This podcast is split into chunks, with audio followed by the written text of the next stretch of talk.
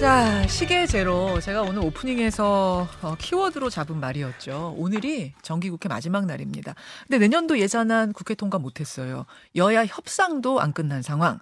근데 이 상황에서 오늘 민주당이 행안부 장관 해임 건의안을 국회 본회의에서 처리하면 어, 그러면은 이제 이태원 참사 국정조사까지도 파행으로 가 가능성이 큰 이렇게 모든 사안이 물고 물린 이런 상황입니다. 풀어야죠. 예. 민생 문제도 심각한 이때 이 엉킨 실타래 풀어야 하는데 그래서 오늘은 국민의힘도 민주당도 아닌 원내 제3당의 시각을 좀 들어보는 아, 순서 마련했습니다. 정의당 이정미 대표 스튜디오로 모셨어요. 어서 오십시오. 네, 안녕하십니까. 어, 소개를 하면서도 저도 답답하네요. 네. 오늘이 정기국회 마지막 날. 2014년 국회 선진화법 시작된 후로는 정부 예산안이 정기국회 넘어서까지 네. 간 적이 한 번도 없습니다. 없었어요. 네. 이번엔 어떻게 될 것 같습니까?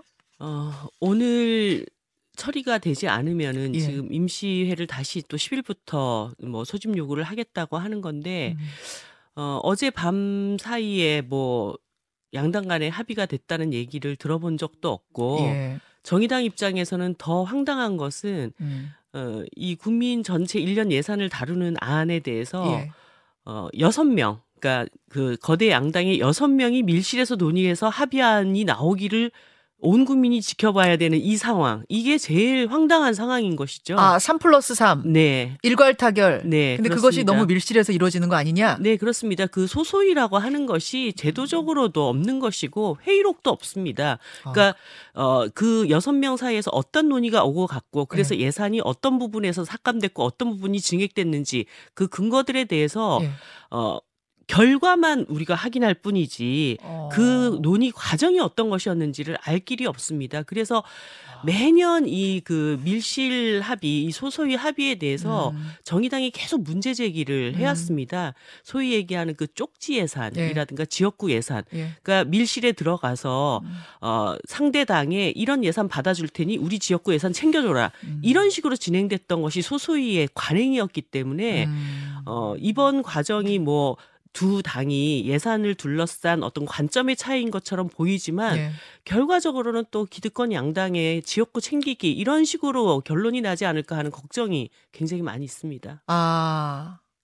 그러니까 일괄 타결 마지막에는 일괄 네. 타결하는 것에 대해서 우린 굉장히 익숙해져 있잖아요. 네, 막 시간에 그렇습니다. 쫓기면서 이제 일괄 타결 됐습니다. 항상 이 결과만 네. 받아드는데 거기다가 지금 이제 들리는 얘기로는 어, 올해 예산에 정부 안이 네. 70조 이상 삭감안을 지금 가- 가지고 왔다는 얘기가 있습니다. 음, 그리고 그 삭감안의 구체적인 내용이 무엇인지 음. 이런 것들에 대해서도 저희들이 제대로 살펴봐야 되잖아요. 아. 그 삭감의 내용이 대부분이 어, 그 세입에 있어서 이제 초부자 감세가 음. 진행되고 있을 것이다. 이렇게 얘기가 되고 있는데 그러면 어떤 부분에서 어떻게 감세를 어, 추진하고 있고 양당은 그것을 어떻게 논의하고 있는지 음. 이런 것을 알 길이 없습니다. 사실 왜왜알 길이 없는 거죠? 그거 좀 논의도 넉넉하게 해가 국민들에게 보고해가면서 그 결과도 들어가면서 이렇게 시간에 쫓기지 않고 해결할 방법은 없어요?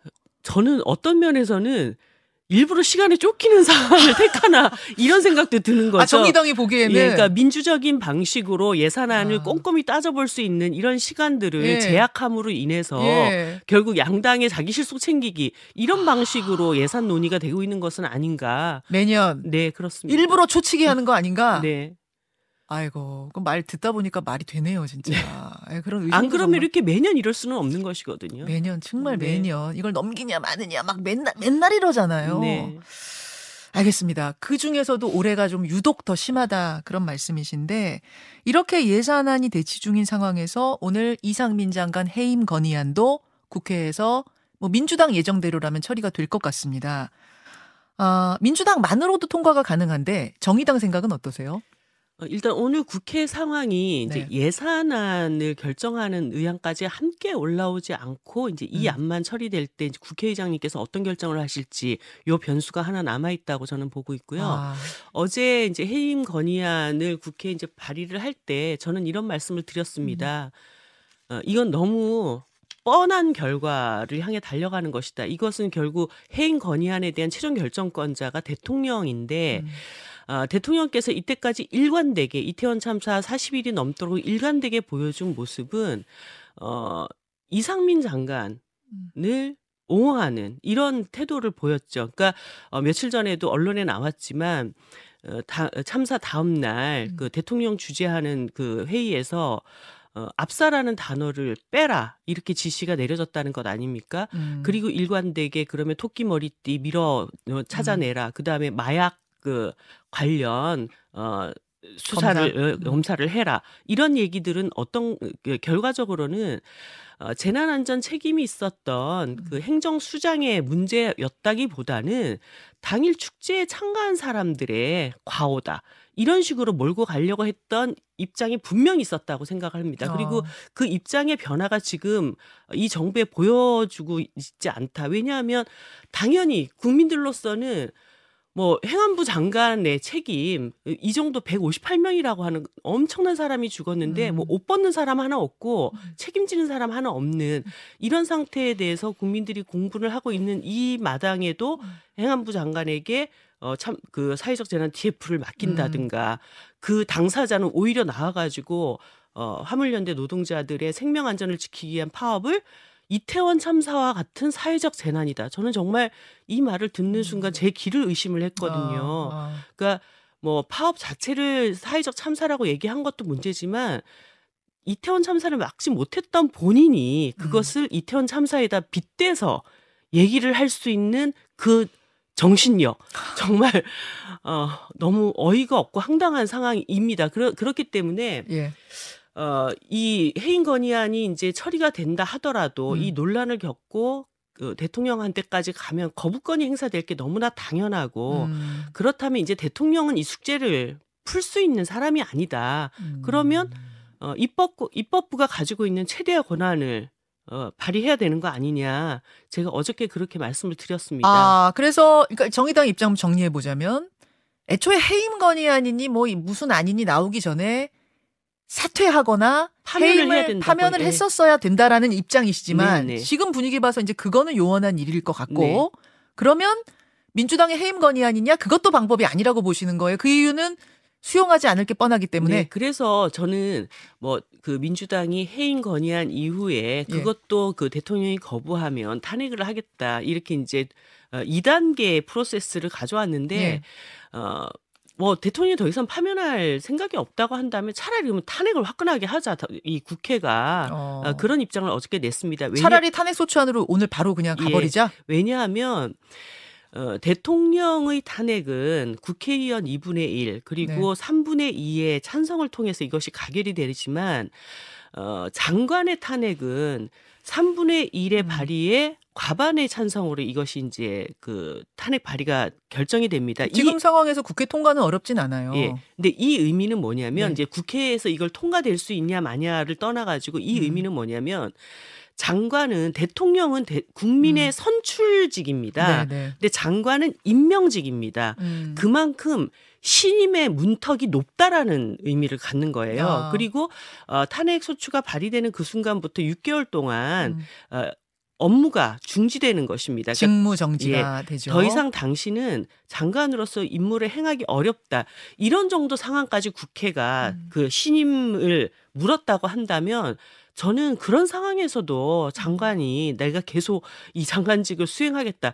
그건 거의 이제 행정의 어떤 그, 그, 마, 업무, 업무 가 마비되는 음. 상황이 오는 거고 대통령에게 엄청난 부담을 안기는 일이기 때문에 음. 그런 상황까지 갔을 때 뭐 결단하지 않고서야 아. 버틸 수 있겠는가 이런 생각을 갖고 있습니다. 그러니까 이상민 장관 해임을 이 필요하다는 것은 민주당과 정의당이 같지만 네. 정의당은 아예 탄핵으로 가서 대통령을 더 강하게 압박해야 한다. 네, 그 그래서 말씀. 업무, 예, 업무 업무를 음. 중지시켜야 되는 중지시켜야 예, 된다. 예. 근데 이제 민주당의 고민은 이런 거였다고 하더라고요. 뭐냐면 탄핵안으로 갔다가 그게 법원에서 최종적으로 뭐 요건이 안 될 가능성, 안 된다는 판단이 나올 가능성도 지금 있다고 보는 전문가들도 있다. 그럴 네. 경우에는 그 역풍은 어떻게 할 것인가? 뭐 이런 고민들도 현실적으로는 있, 있는 것 같더라고요. 예, 아까 말씀드렸다시피 이 탄핵을 당했다라고 하는 것은 이미 그 신임의 문턱을 넘지 못했다라고 하는 굉장히 정치적인 큰 타격이 있다고 생각이 들고요. 정치적 상징만으로도. 예, 그리고 음. 두 번째는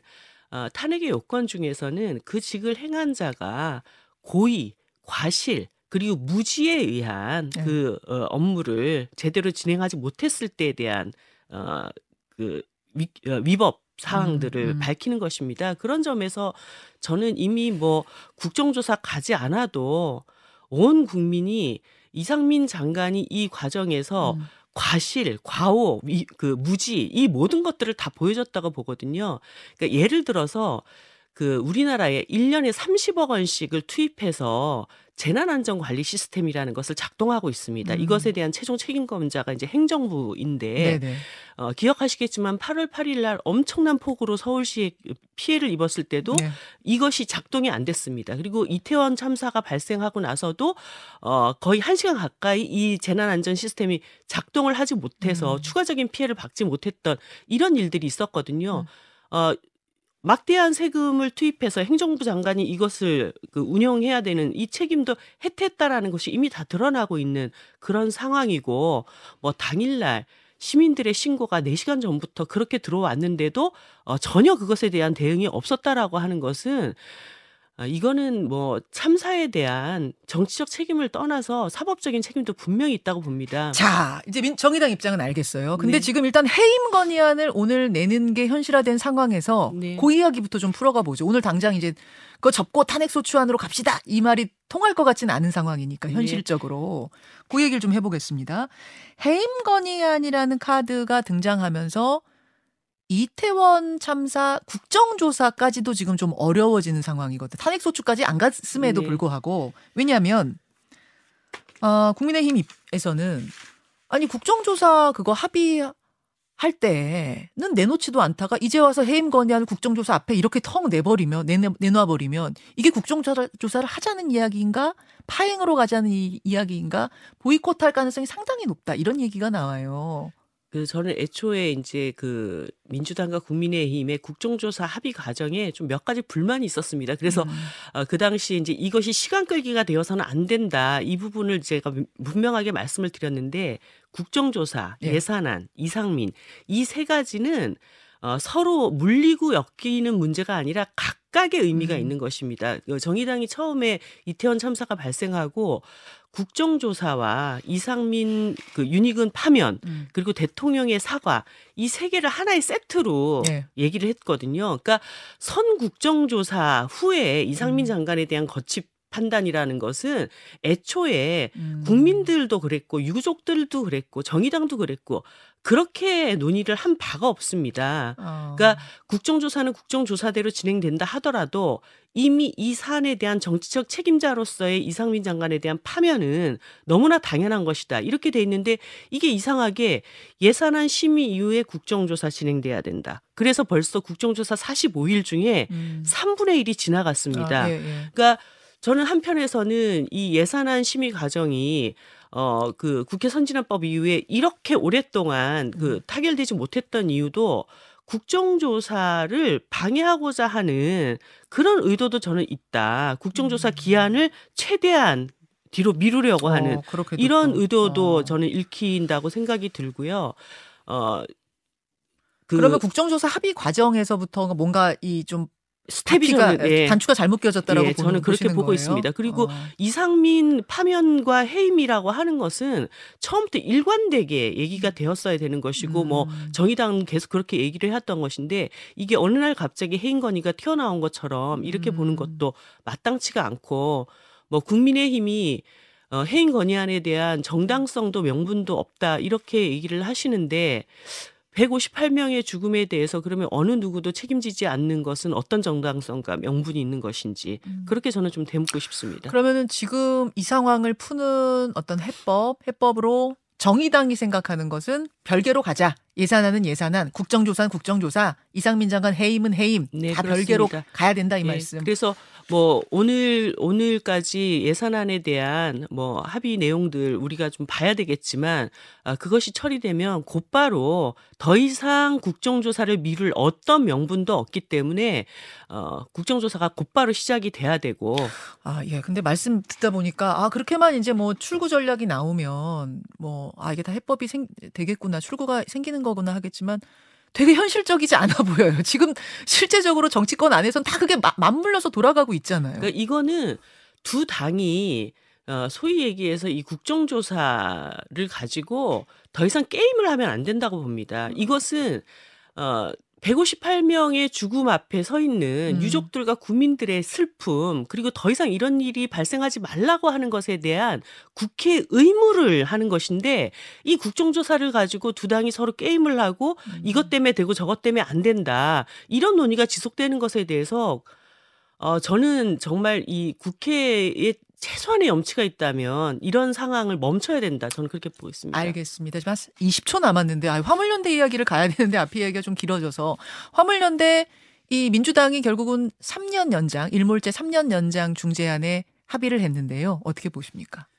어 사실 뭐 화물연대 노동자들은 굉장히 이 상황을 황당하게 받아들이고 있다는 이제 입장 표명을 했었는데 어 지금 상황에서는 이제 이 화물연대 노동자들에게도 테러를 열어줘야 됩니다. 테로. 예, 전쟁을 할 때도 적군들한테 테러를 열어주는 것이 기본적인 태도잖아요.